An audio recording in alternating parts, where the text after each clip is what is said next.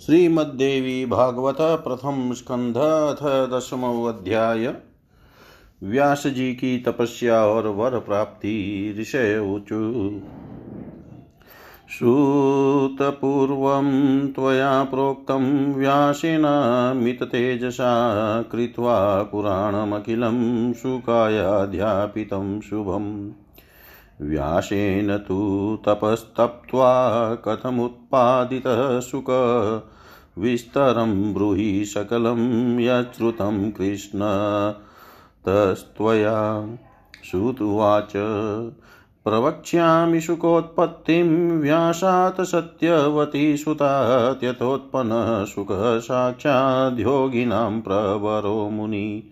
मेरुशृङ्गै महारम्यै व्याससत्यवती सुत तपश्चचारसोऽत्युग्रं पुत्रार्थं कृतनिश्चय। जपन्नेकाक्षरं मन्त्रं, वागबीजं नारदाश्रुतं, ध्यायन् परां महामायां पुत्रकामस्तपोनिधि। अग्ने भूमेस्तथा वायोरन्तरिक्षस्य चाप्ययं वीर्येण संमितः पुत्रो मम भूयादिति स्मः। अतिष्ठतत्स गताहार शतसंवत्सरं प्रभु आराधयन्महादेवं तथैव च सदाशिवाम् शक्तिः सर्वत्र पूज्येति विचार्य च पुनः पुनः अशक्तो निन्द्यते, लोके शक्तस्तु परिपूज्यते यत्र पर्वतशृङ्गे वैकर्णिका अर्वणाद्भुते क्रीडन्ति देवता, सर्वे मुनयश्च तपोधिका। आदित्या वशवो रुद्रा मरुतश्चाश्विनो तथा वसन्ति मुनयो, यत्र ये चान्ये ब्रह्मवित्तमा। तत्र हेमगिरे शृङ्गे सङ्गीतध्वनिनादिते तपश्चचार धर्मात्मा व्याससत्यवती सुत ततोऽस्य तेजसा व्याप्तं विश्वं सर्वं चराचरम्। अग्निवर्णा जटा जाता पाराशर्यस्य धीमत। ततोऽस्य तेजालक्ष्य भयमापशचीपति। तुराशाहं तदा दृष्ट्वा भयत्रस्तं श्रमातुरम्। उवाच भगवान् रुद्रो मघवन्तं तथा स्थितम्। शङ्कर उवाच कथमिन्द्राद्यभीतोषि किं दुःखं ते सुरेश्वर? अमर्षुनेव कर्तव्यस्थापय शेषु कदाचन तपश्चरन्ति मुनयो ज्ञात्वा माँ शक्तिसंयुतं न त्वेतेह हितमिच्छन्ति तापसाः सर्वथैव इत्युक्तवचनः शक्रस्तमुवाच वृषध्वजम्।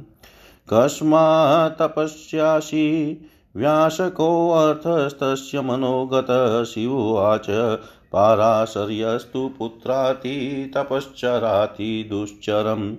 पूर्णा, पूर्णवर्षशतं जातं ददाम्यद्य सुतं शुभं श्रुतुवाच इत्युक्त्वा वाशवं रुद्रो दययामुदितानन। गत्वा ऋषिसमीपं तु तमुवाच जगद्गुरुतिष्ठवासवी पुत्र, पुत्रस्ते भविता शुभ। सर्वतेजोमयो ज्ञानी कीर्तिकर्ता तवानग अखिलस्य जनस्यात्र वल्लभस्ते सुत सदा भविष्यति गुणैः पूर्ण, सात्विकैः सत्यविक्रम। श्रुतुवाच तथा कर्ण्यवचः श्लक्षणं कृष्णद्वैपायनस्तदा। शूलपाणिं नमस्कृत्य जगामाश्रमात्मनः स गत्वाश्रममेवाशु बहुवर्षश्रमातुर अरणिसहितं गुह्यं मन्थाग्निं चिकीर्षया मन्थनं कुर्वतस्तस्य चिते चिन्ता भरस्तदा प्रादुर्बभूव सहसा सुतोत्पतो महात्मन मन्थानारणीसंयोगान् मन्थना च समुद्भव। पावकस्य यथा तद्वत्कथं मे शातसुतोद्भव।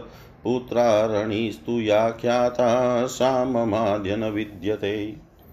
तरुणीरूपसम्पन्ना, कुलोत्पन्ना, पतिव्रता, कथं करोमि कान्तां च पादयो शृङ्खलाशमाम् पुत्रोत्पादनदक्षां च पातिव्रत्यै सदा स्थितां पतिव्रतापि दक्षापि रूपवत्यपि कामिनी सदा बन्धनरूपा च स्वेच्छासुखविदायिनी शिवोऽपि वर्तते नित्यं कामिनी पाशसंयुत। कथं करोम्यहं चात्र दुर्घटं च गृहाश्रमम् एवं चिन्तयतस्तस्य घृताची दिव्यरूपिणी।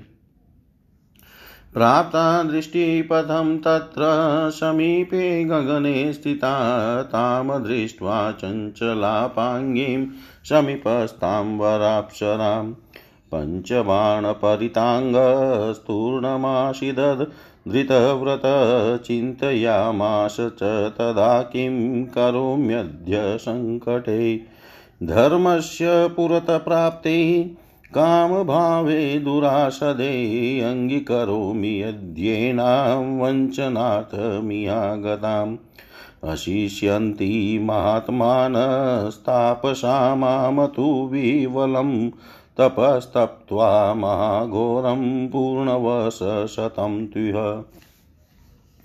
दृष्टवाप्सरां च विवशः, कथं जातो महातपा, कामं निन्दापि भवतु यदि स्यादतुलं सुखं गृहीष्टाश्रं सम् सम्भूतं सुखदं, पुत्रकामदं स्वर्गदं च तथा प्रोक्तं ज्ञानिनां मोक्षदं तथा।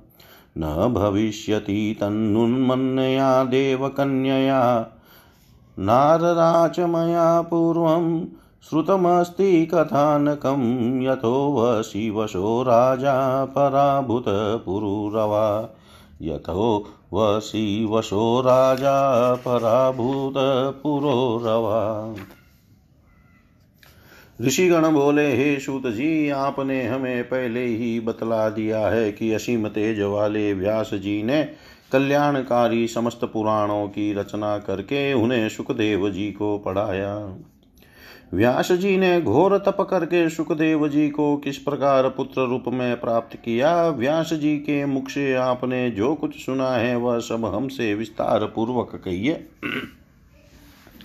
सूत जी बोले, सत्यवती पुत्र व्यास जी से जिस प्रकार योगी जनों में श्रेष्ठ साक्षात मुनि स्वरूप सुखदेव जी उत्पन्न हुए, उत्पत्ति के उस इतिहास को मैं आप लोगों को बता रहा हूँ। सत्यवती के पुत्र महर्षि व्यास पुत्र प्राप्ति के लिए दृढ़ संकल्प कर अत्यंत मनोहर सुमेरु पर्वत के शिखर पर कठोर तपस्या करने लगे। नारद जी से सुने गए एकाक्षर वाग बीज मंत्र का जप करते हुए तपोनिधि व्यास जी पुत्र प्राप्ति की कामना से परात्परा महामाया में अपना ध्यान केंद्रित किए हुए ही मन ही मन सोच रहे थे कि अग्नि भूमि, वायु एवं आकार, इनकी शक्ति से संपन्न पुत्र की मुझे प्राप्ति हो।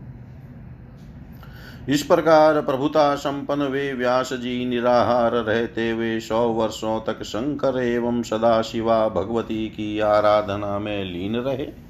अनेक असह विचार करते वे महर्षि व्यास इस निष्कर्ष पर पहुँचे कि शक्ति ही सर्वत्र पूजनीय है। निर्बल प्राणी लोक में निंदा का पात्र होता है और शक्तिशाली की पूजा होती है। जहाँ पर्वत शिखर पर कर्णिकार पुष्प के अद्भुत वन में देवता एवं महातपस्वी मुनिवृंद विहार करते हैं।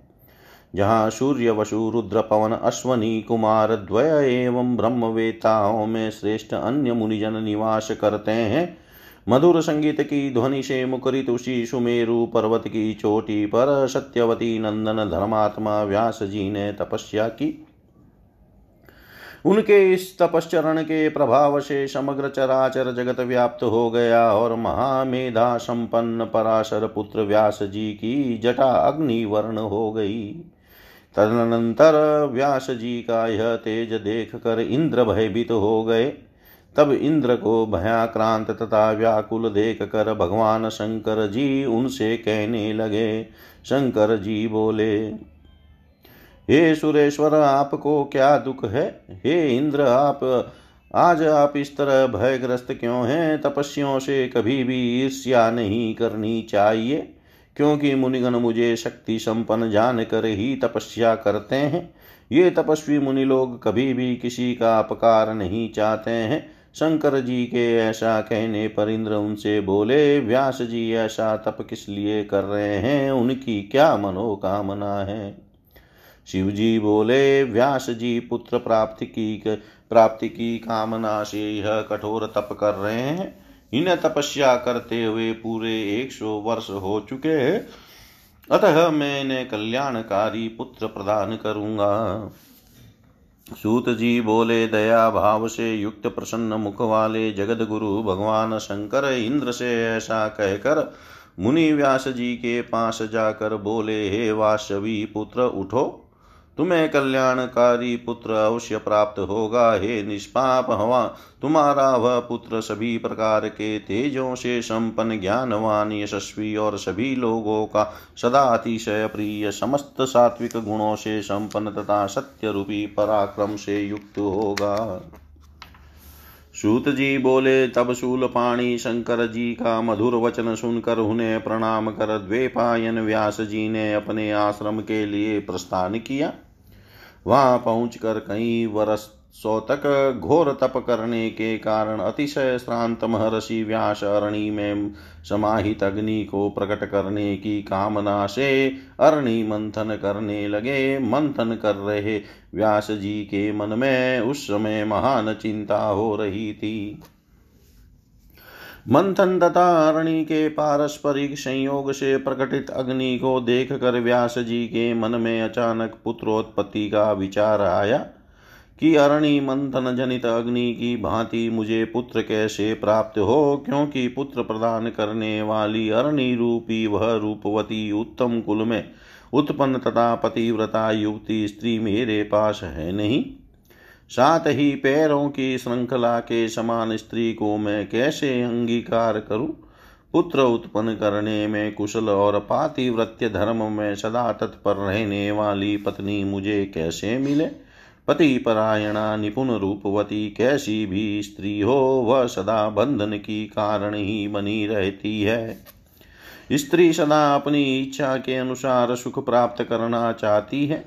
शंकर जी जी भी नित्य स्त्री के मोहपाश में फंसे हुए रहते हैं। अतः अब मैं अत्यंत विषम गृहस्थाश्रम धर्म को किस प्रकार अंगीकार करूँ?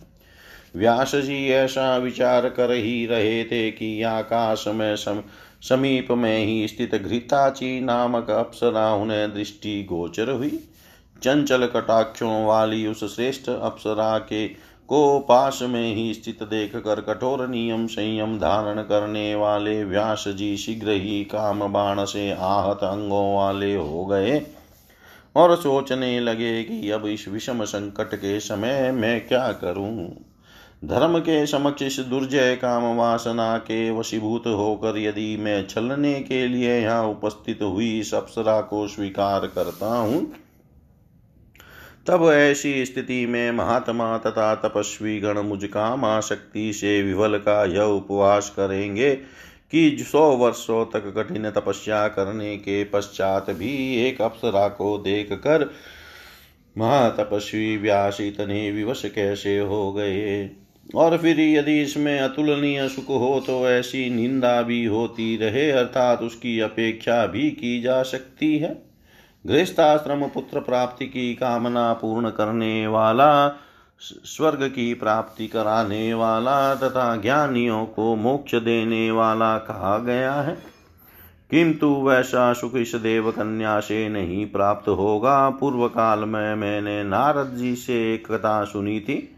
जिसमें राजा पुरुरवा उर्वशी के वशीभूत होकर अत्यंत संकट में पड़ गए थे।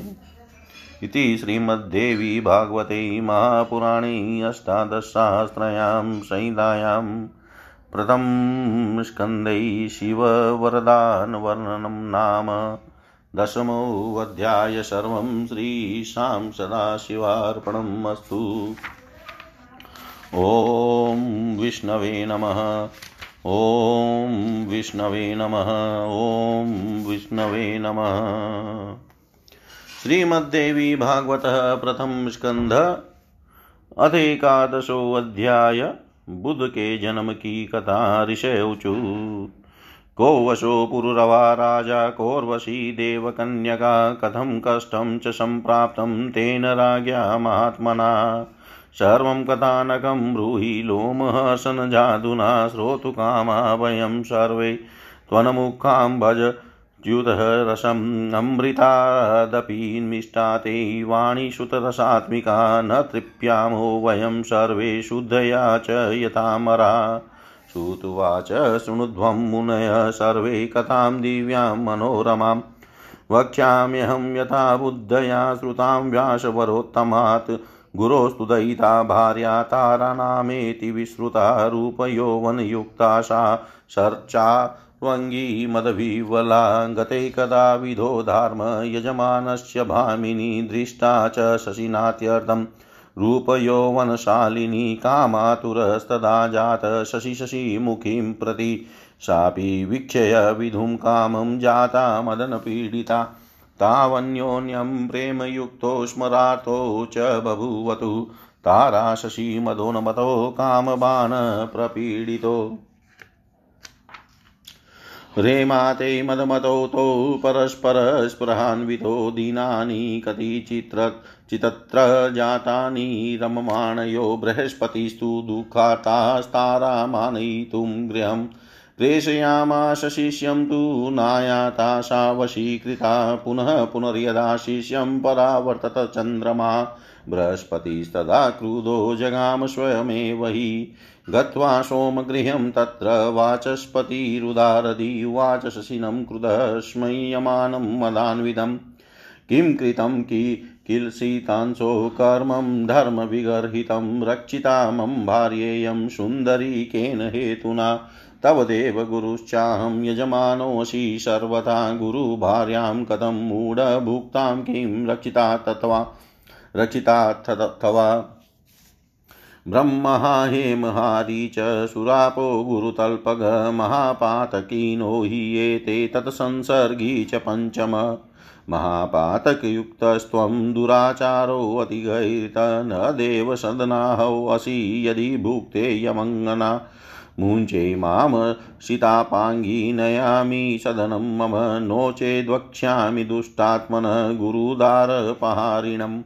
इत्येवं भाषमाणं तमुवाच रोहिणीपति गुरुं क्रोधसमायुक्तं कान्ताविरहदुःखितम् इन्दुर्वाच क्रोधाते तु दुराराध्या ब्राह्मणा क्रोधवर्जिताः पूजा धर्मशास्त्रज्ञा वर्जनीयास्ततोऽन्यता आगमिष्यति सा कामं गृहं ते वरवर्णिनी अत्रैव संस्थिता बाला ते हानिरि रिहानग इच्छया संस्थिता चात्र सुखकामार्थिनी ईशादिनानि कतिचिते स्त्वा स्वेच्छया चागमिष्यति।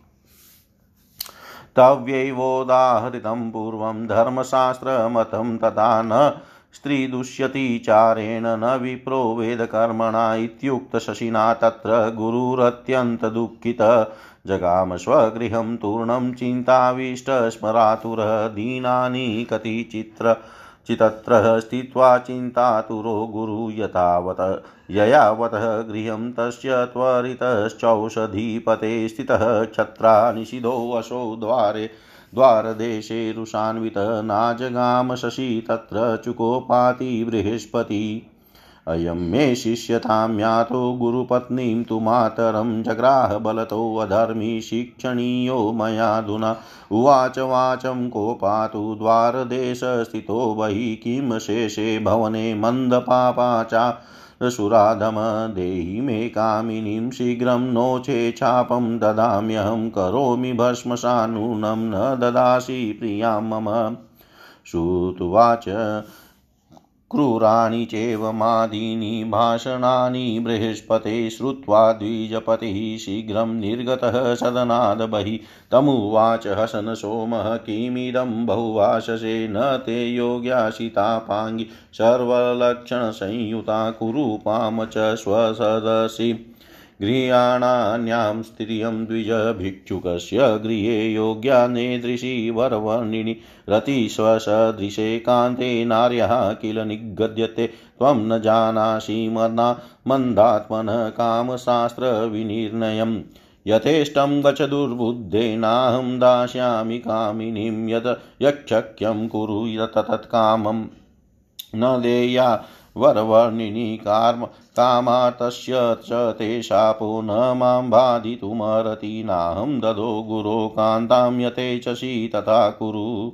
श्रुतुवाच इत्युक्तशशिना चेज्यसि च तामापुरुषान्वितः जगामतरस सद्म क्रोधयुक्तशचीपते। दृष्ट्वा शतक्रतुस्तत्र गुरुं दुःखातुरं स्थितं पाध्यार्घ्य च मनीयाध्यै पूजयित्वा सुसन्तितः पप्रचः परमोदारस्थं तथावस्थितं गुरुं का चिन्ता ते महाभा शोकातोऽसि महामुने केनापमानितोऽसि त्वं राजे गुरुश्च मे त्वदधीनमिदं सर्वं सैन्यं लोकाधिपैः सह ब्रह्मा विष्णुस्तथा शम्भूर्ये चान्ये देवसत्तमा करिष्यन्ति च साहाय्यं का चिन्ता वद साम्प्रतम् गुरुरुवाच, शशिनापहरिता भार्यां तारा मम सुलोचना न ददासि स दुष्टात्मा प्रार्थितोऽपि पुनः पुनः। किं करोमि सुरेशा, न त्वमेव शरणं मम साहाय्यं कुरु देवेश दुःखितोऽस्मि शतक्रतो। इन्द्र उवाच मा शोकं कुरु धर्मज्ञ दासोऽस्मि तव सुव्रत। आनीष्याम्यहं नूनं भार्या तव महामते। प्रेषिते चेन मया दूतेन दास्यति मदाकुलः ततो युद्धं करिष्यामि देवसैन्यै समावृत।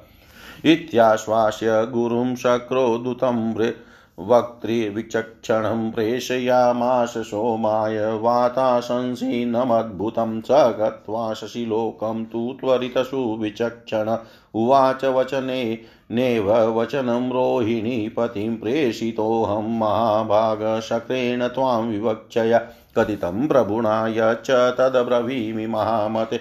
धर्मज्ञो वशि महाभागनीतिं जानासि सुव्रत। अत्रिः पिता ते धर्मात्मा न निन्द्यं कर्तुमर्हसि। भार्यां रक्षां सर्वभूते यथा शक्तिः अतन् अतन्द्रिते तदहे कलह कामं भविता नात्र संशय। यथा यथा तव तथा तस्य यत्न स्यादाद। दाररक्षणे आत्मवत् सर्वभूतानि चिन्तय त्वं सुधानिधे अष्टाविशन्ति सङ्ख्यास्ते कामिन्यो दक्षजाः शुभा गुरुपत्नि कथं भोक्तुं त्वमिचसि सुधानिधे स्वर्गे सदा वसन्त्येतामेनकाध्या मनोरमा भुक्ष्वतः स्वैक्षया कामं मुञ्च पत्नीं गुरोरपि ईश्वरा यदि कुर्वन्ति जुगुप्सितमहन्तया ज्ञास्तदनुवर्तन्ते। तदा धर्मक्षयो भवेत्। तस्मान्मुञ्चः महाभागगुरो पत्नीं मनोरमां कलस्त्वनिमितोऽद्य सुराणां च भवेद्यता। श्रुत्वाच सोमशक्रवचः श्रुत्वा किञ्चित् क्रोधसमाकुलः या प्रतिवचः प्राह शक्रदूतं तदा शशि इन्द्रुवाच। धर्मज्ञो वशी महाबाहो देवानामधीप स्वयं पुरोधापि च ते ता तादृगयुवयो सदृशी मती परोपदेशे कुशला कुशला भवन्ति बहवो जना दुर्लभस्तु स्वयं कर्तां प्राप्ते कर्मणि सर्वदा भा भार्यस्पत्य प्रणीतं च शास्त्रं गृह्णन्ति मानवा को विरोधो अत्र देवेशकामयानां भजनस्त्रयं स्वकीयं बलिनां सर्वं दुर्बलानां न किंचन स्वीया च परकीया च भ्रमवयं मन्दचेतसां तारामयनुरक्ता च यथा न तु तथा गुरौ अनुरक्ता कथं त्याज्या धर्मतो न्यायतस्तथा गृहारम्भस्तु रक्तायां विरक्तायां कथं विरक्तेयं यदा जाता चकमे अनुजकामिनीं न दास्येऽहं वरारोहां गच्छदुत वद स्वयम् ईश्वरो वशी सहस्राक्ष यदि शशि कुरुष्व ततः सुतुवाच इत्युक्तः शशिना दूतप्रययो शक्रसन्निधम् इन्द्रायाचष्ट तत् सर्वं यदुक्तं शीतरश्मिना तुराषाडपि तत् श्रुत्वा क्रोधयुक्तो बभूवः सेनोद्योगं तथा चक्रे साहाय्यार्थं गुरोर्विभु शुक्रस्तु विग्रहं श्रुत्वा गुरुद्वेषा ततो ययो माँ मा ददस्वेति तं वाक्यमुवाच शशिनं प्रति। साहाय्यं ते करिष्यामि मन्त्रशक्त्या महामते भविता यदि सङ्ग्रामस्तव चन्द्रेण मारिष शङ्करस्तु तदाकर्ण्य गुरुदारभीमर्शनं स गुरुशत्रुं भृगुं मत्वा साहाय्यं करो तदा सङ्ग्रामस्तु तदावृतो देवदानवयो द्रुतं बहुनि तत्र वसानि तारकासुरव किल देवासुरकृतं युद्धं दृष्ट्वा तत्र पितामह हंसारूढो जगामाशु तं देशं क्लेशशान्तये राकापतिं तदा प्राह मुञ्च भार्यां गुरोरित नो नो चेद्विष्णुं समाहूय करिष्यामि तु सञ्चयं भृगुं निवारयामाश ब्रह्मालोकपितामह। किमन्यायमतिर्जाता सङ्गदोषान् महामते। निषेधयामाश ततो भृगुस्तं चौषधीपति। मुञ्च भार्यां गुरोरद्य पित्राहं प्रेति। प्रेषितस्तव सुतुवाच द्विजरास्त द्विजराजस्तु तच्छ्रुत्वा भृगो वचनमद्भुतं ददौ च तत्प्रियाँ भार्यां गुरोर्गर्भवतीं शुवां प्राप्य कान्तां गुरुहृष्टस्वगृहं मुदितो ययो। ततो देवास्ततो दैत्या ययुष्वान् स्वान् प्रति। भ्रमाश्वसदनं प्राप्तः कैलासं चापि शङ्कर, बृहस्पतिस्तु सन्तुष्ट, प्राप्य भार्यां मनोरमां, ततः कालेन कियता तारासुतसुतं शुभं, सुदिने शुभनक्षत्रे तारापतिशमं गुणे। दृष्ट्वा पुत्रं गुरुजातं चकार विधिपूर्वकं जातकर्मादिकं सर्वं प्रहष्टेनान्तरात्मना श्रुतं चन्द्रमसा जन्मपुत्रस्य मुनिषत्तमा दूतं च प्रेषयामाश गुरुं प्रति महान्मति न चायं तव पुत्रो अस्ति, मम वीर्यसमुद्भव, कथं त्वां कृतवान्, कामं जातकर्मादिकं विधिम् तत् श्रुत्वा वचनं तस्य दूतस्य च बृहस्पति उवाच मम पुत्रो मे सदृशो नात्र संशय पुनर्विवादसञ्जातो मिलिता देवदानवा युद्धार्थमागतास्तेषां समाज समजायत तत्र। गतः स्वयं ब्रह्मा शान्तिकाम प्रजापति निवारयामाश मुखे संस्थीनान् युद्धदुर्मदा तारां पप्रच्छ धर्मात्मा कस्यायं तनये शुभे सत्यं वद वरारोहे यथा क्लेशप्रशाम्यति तमुवाच सीतापाङ्गीलजमानाप्यधोमुखी। चन्द्रस्येति सन्नेरन्तर्जगाम वरवर्णिनि जग्राहतं सूतं सोमप्रहष्टेनान्तरात्मना नाम चक्रे बुद्ध इति जगाम स्वगृहं पुनः। ययो ब्रह्माश्वकं धाम, सर्वे देवाः शवाशवाः यथा गतं गतं सर्वैः सर्वशप्रेक्षकैर्जने। कथितेयं बुधोत्पत्तिर्गुरुक्षेत्रे च सोमत यथा श्रुता मया पूर्वं व्यासात् सत्यवती सुता। यथा श्रुता मया पूर्वं व्यासात् सत्यवती सुता। ऋषिगण बोले, हे सूत जी, वे राजा पुरुरवा, कौन थे तथा वह देवकन्या उर्वशी, कौन थी उस मनस्वी राजा ने किस प्रकार संकट प्राप्त किया? हे लोम हर्षण तनय, आप इस समय पूरा कथानक विस्तार पूर्वक कहें। हम सभी लोग आपके मुखार विंद से निःसृत रसमयी वाणी को सुनने के इच्छुक है। ये सूत जी, आपकी वाणी अमृत से भी बढ़कर मधुर एवं रसमयी है। जिस प्रकार देवगण अमृत पान से कभी तृप्त नहीं होते, उसी प्रकार आपके कथा श्रवण से हम तृप्त नहीं होते। सूत जी बोले, हे मुनियो, अब आप लोग उस दिव्य तथा मनोहर कथा को सुनिए, जिसे मैंने परम श्रेष्ठ व्यास जी के मुख से सुना है। मैं उसे अपनी बुद्धि के अनुसार वैसा ही कहूँगा। सुर गुरु बृहस्पति की पत्नी का नाम तारा था। वह रूप यौवन से संपन्न तथा सुंदर रंगों वाली थी। एक बार वह सुंदरी अपने यजमान चंद्रमा के घर गई। उस रूप तथा यौवन से संपन्न चंद्रमुखी कामिनी को देखते ही चंद्रमा उस पर आसक्त हो गए। तारा भी चंद्रमा को देख कर आसक्त हो गई। इस प्रकार वे दोनों तारा तथा चंद्रमा एक दूसरे को देख कर प्रेम विभोर हो गए।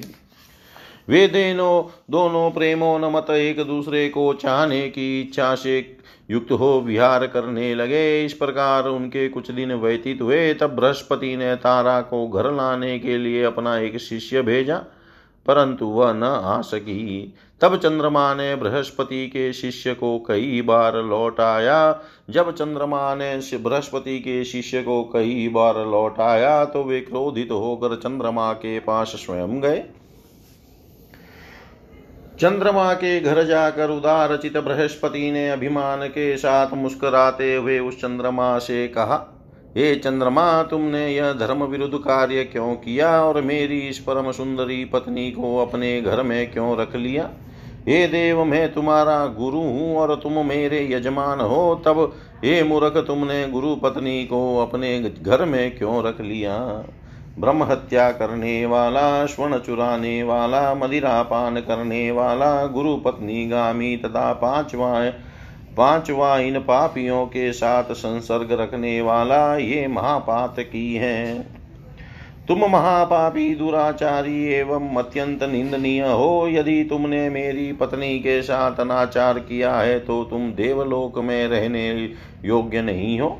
ये दुष्टात्मन, असिता पांगी मेरी इस पत्नी को छोड़ दो, जिससे मैं इसे अपने घर ले जाऊँ, अन्यथा गुरु पत्नी का अपहरण करने वाले तुझको मैं साप दे दूँगा। इस प्रकार बोलते हुए स्त्री विरह से कातर तथा क्रोधा कुल देव गुरु बृहस्पति से रोहिणी पति चंद्रमा ने कहा चंद्रमा बोले, क्रोध के कारण ब्राह्मण पूजनीय होते हैं। क्रोध रहित तथा धर्म शास्त्रज्ञ विप्र पूजा के योग्य हैं और इन गुणों से हीन ब्राह्मण त्याज्य होते हैं। ये अनग वह सुंदर स्त्री अपनी इच्छा से आपके घर चली जाएगी और यदि कुछ दिन यहाँ ठहर बह गई तो इससे आपकी क्या हानि है? अपनी इच्छा से ही वह यहाँ रहती है। सुख की इच्छा रखने वाली वह कुछ दिन यहाँ रहकर अपनी इच्छा से चली जाएगी। आपने ही तो पूर्व में धर्मशास्त्र के इस मत का उल्लेख किया है कि संसर्ग से स्त्री और वेद कर्म से ब्राह्मण कभी दूषित नहीं होते। चंद्रमा के ऐसा कहने पर बृहस्पति अत्यंत दुखी हुए एवं चिंता मग्न होकर शीघ्र ही अपने घर चले गए। कुछ दिन अपने घर रहकर चिंता से व्याकुल गुरु बृहस्पति पुनः उन औषधिपति चंद्रमा के यहाँ शीघ्र जा पहुँचे। वहाँ द्वार द्वारपाल ने उन्हें भीतर जाने से रोका, तब वे क्रुद्ध होकर द्वार पर ही रुक गए। कुछ देर तक प्रतीक्षा करने पर जब चंद्रमा वहाँ नहीं आए, तब बृहस्पति अत्यंत क्रुद्ध हो उठे। वे विचार करने लगे। मेरा शिष्य होते हुए भी इसने माता के समान आदरणीय गुरु पत्नी को बलपूर्वक हर लिया है। इसलिए अब मुझे इस अधर्मी को दंडित करना चाहिए। तब बाहर द्वार पर खड़े बृहस्पति ने क्रोध के साथ चंद्रमा से कहा रे नीच पापी देवाधम, तुम अपने घर में निश्चिंत होकर क्यों पड़े हो? मेरी स्त्री शीघ्र मुझे लौटा दो, अन्यथा मैं तुम्हें शाप दे दूँगा। यदि तुम मेरी पत्नी नहीं दोगे तो मैं तुझे अभी अवश्य भस्म कर दूँगा। सूत जी बोले, बृहस्पति के इस प्रकार के क्रोध भरे वचन सुनकर द्विजराज चंद्रमा शीघ्र घर से बाहर निकले और हंस हंस, हँसते हुए उनसे बोले, आप इतना अधिक क्यों बोल रहे हो? आप इतना अधिक क्यों बोल रहे हैं? सर्वलक्षण संपन्न व असिता पांगी आपके योग्य नहीं है। ये विप्र, आप अपने समान किसी अन्य स्त्री को ग्रहण कर लीजिए। ऐसी सुंदरी भिक्षुक के घर रहने योग्य नहीं है। यह प्राय कहा जाता है कि अपने समान गुण संपन्न पति पर ही पत्नी का प्रेम स्थिर रहता है। अपने इच्छा अनुसार अब आप चाहे जहाँ चले जाएँ, मैं इसे नहीं दूँगा। आपका साप मेरे ऊपर नहीं लग सकता। हे गुरो, मैं यह रमणी आपको नहीं दूँगा। अब आप चाहे जैसा चाहे वैसा करें। सूत जी बोले, चंद्रमा के ऐसा कहने पर देव गुरु बृहस्पति रुष्ट होकर चिंता में पड़ गए और वे कुपित हो शीघ्रता से इंद्र के भवन चले गए।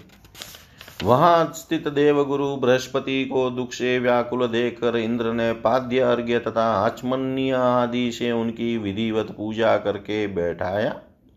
जब बृहस्पति आसन पर बैठकर स्वस्थ हो गए, तब परम उदार इंद्र ने उनसे पूछा, हे महाभाग, आपकी कौन सी चिंता है? हे मुनिवर, आप इतने शोकाकुल किस लिए हैं? मेरे राज्य में आपका अपमान किसने किया है? आप मेरे गुरु हैं, अतः हमारी सारी सेना एवं लोकपाल सभी आपके अधीन है। ब्रह्मा, विष्णु, रुद्र तथा अन्य देवता भी आपकी सहायता करेंगे। आपको कौन सी चिंता है, इस समय उसे बताइए। बृहस्पति बोले, चंद्रमा ने मेरी सुंदर नेत्रों वाली पत्नी तारा का हरण कर लिया और वह दुष्ट मेरे बार बार प्रार्थना करने पर भी उसे लौटाता नहीं है।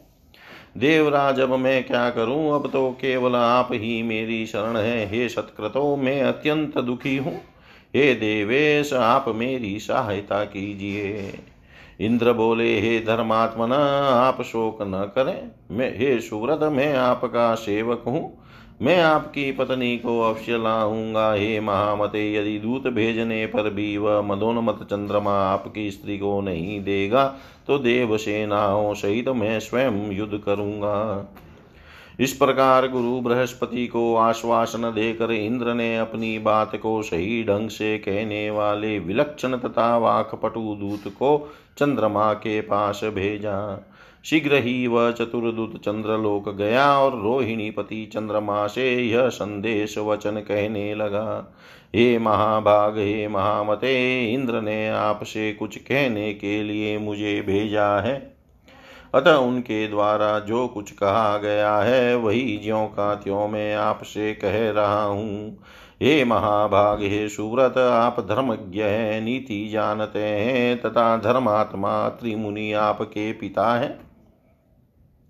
अतएव आपको कोई ऐसा कार्य नहीं करना चाहिए, जिससे आप निंदनीय हो जाए। आलस्य रहित होकर यथाशक्ति अपनी स्त्री की रक्षा सभी प्राणी करते हैं। अतः इस तारा के लिए बड़ा कलह होगा, इसमें संदेह नहीं है। हे सुधा निधे, जैसे आप अपनी भार्या की रक्षा हेतु प्रयत्न करते हैं, वैसे वे गुरु बृहस्पति भी अपनी पत्नी की रक्षा के लिए प्रयत्नशील हैं। आप अपने ही सदृश सभी प्राणियों के विषय में विचार कीजिए। हे सुधानिधे, आपको दक्ष प्रजापति की सुलक्षणों से युक्त अठाईस कन्याएँ पत्नी के रूप में प्राप्त है। आप अपने गुरु की पत्नी को पाने की इच्छा क्यों रखते हैं? स्वर्गलोक में मेनका आदि अनेक मनोरम अप्सराएँ सर्वदा सुलभ है। तब उनके साथ स्वेच्छापूर्वक विहार कीजिए और गुरु पत्नी तारा को शीघ्र ही लौटा दीजिए। आप जैसे महान लोग यदि अहंकार वश ऐसा निंदित कर्म करे तो अनभिज्ञ साधारण जन तो उनका अनुकरण करेंगे ही, और तब धर्म का नाश हो जाएगा। अतः हे महाभाग, गुरु की इस मनोरमा पत्नी को शीघ्र लौटा दीजिए, जिससे आपके कारण इस समय देवताओं के बीच कलह न उत्पन्न हो। सूत जी बोले, दूत से इंद्र का संदेश सुनकर चंद्रमा कुछ क्रोधित हो गए और उन्होंने इंद्र के दूत को इस प्रकार व्यंग्य पूर्वक उत्तर दिया। चंद्रमा बोले, हे महाबाहो, आप सर्वधर्मज्ञ हैं और स्वयं देवताओं के राजा हैं। आपके पुरोहित बृहस्पति भी ठीक आपकी तरह है और आप दोनों की बुद्धि भी एक समान है। दूसरों को उपदेश देने में अनेक लोग चतुर होते हैं, परंतु कार्य उपस्थित होने पर उपदेशानुसार स्वयं आचरण करने वाला दुर्लभ होता है। हे देवेश, बृहस्पति के बनाए शास्त्र को सभी मनुष्य स्वीकार करते हैं। शक्तिशाली लोगों के लिए सब कुछ अपना होता है, परंतु दुर्बल लोगों के लिए कुछ भी अपना नहीं होता। तारा जितना प्रेम मुझसे करती है, उतना बृहस्पति से नहीं। अतः अनुरक्त स्त्री धर्म अथवा न्याय से त्याज्य कैसे हो सकती है? घार्यस्त्य जीवन का वास्तविक सुख तो प्रेम रखने वाली स्त्री के साथ ही होता है, उदासीन स्त्री के साथ नहीं। इसलिए, हे दूत, तुम जाओ और इंद्र से कह दो कि मैं इसे नहीं दूँगा। हे सहस्त्राक्ष आप स्वयं समर्थ हैं, आप जो चाहते हो वह कीजिए। सूत जी बोले, चंद्रमा के ऐसा कहने पर दूत इंद्र के पास लौट गया और चंद्रमा ने जो कहा था, वह सब उसने इंद्र से कह दिया। इसे सुनकर प्रतापी इंद्र भी अत्यंत क्रोधित हुए और गुरु बृहस्पति की सहायता के लिए सेना की तैयारी करने लगे। दैत्य गुरु शुक्राचार्य चंद्रमा तथा देव गुरु के विरोध की बातें सुनकर बृहस्पति से द्वेष के कारण चंद्रमा के पास गए और उससे बोले कि आप तारा को वापस मत कीजिए। हे महामते, हे मान्य, यदि इंद्र के साथ आपका युद्ध छिड़ जाएगा तो मैं भी अपनी मंत्र शक्ति से आपकी सहायता करूँगा।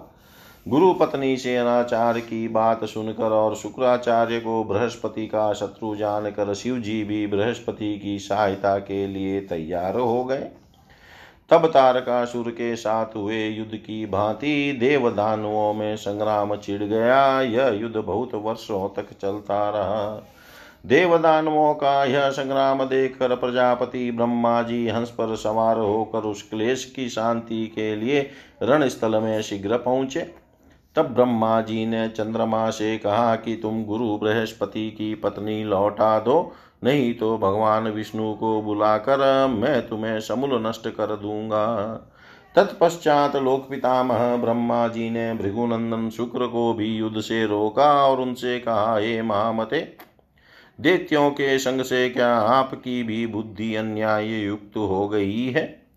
तत्पश्चात ब्रह्मा जी की बात सुनकर शुक्राचार्य चंद्रमा के पास गए।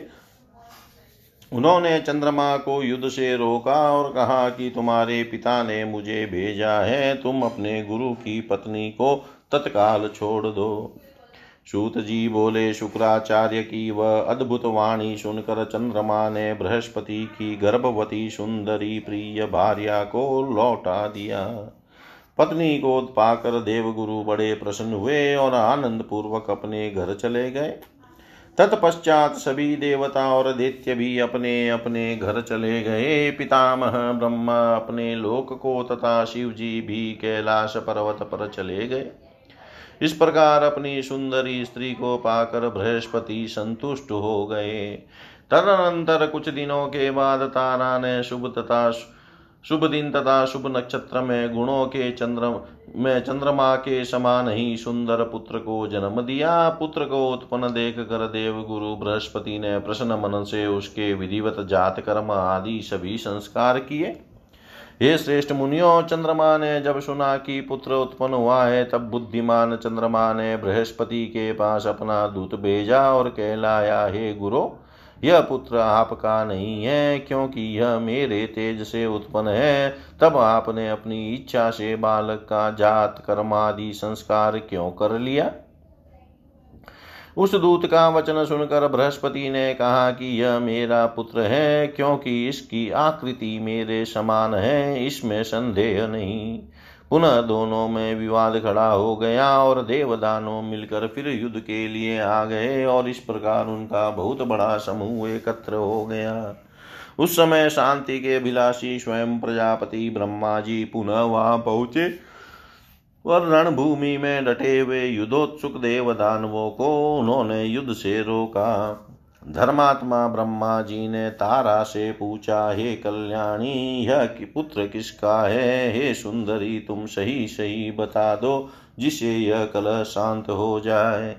तब असिता पांगी सुंदरी तारा ने लजाते हुए सिर नीचे करके मंद स्वर में कहा, यह पुत्र चंद्रमा का है। ऐसा कहकर वह घर के भीतर चली गई। तब प्रश्नचित होकर चंद्रमा ने उस पुत्र को ले लिया। उन्होंने उसका नाम बुद्ध रखा। पुनः वे अपने घर चले गए। तत्पश्चात ब्रह्मा जी अपने लोक को तथा इंद्र सहित सभी देवता भी चले गए। इस प्रकार प्रेक्षक भी जो जहाँ से आए थे, वे सभी अपने अपने स्थल को, स्थान को चले गए। हे मुनिवर, इस प्रकार गुरु के क्षेत्र में चंद्रमा से बुद्ध की उत्पत्ति का यह वृतांत जैसा मैंने पूर्व में सत्यवती पुत्र व्यास जी से सुना था, वैसा आप लोगों से कह दिया है। इति श्रीमद्देवी भागवते महापुराणे अष्टादशसहस्रायां सहितायां प्रथमस्कन्धे बुद्धोत्पत्तिनामेकादशोऽध्याय सर्वं श्रीशां सदाशिवार्पणम् अस्तु। ॐ विष्णवे नम ॐ विष्णवे नम ॐ विष्णवे नमः।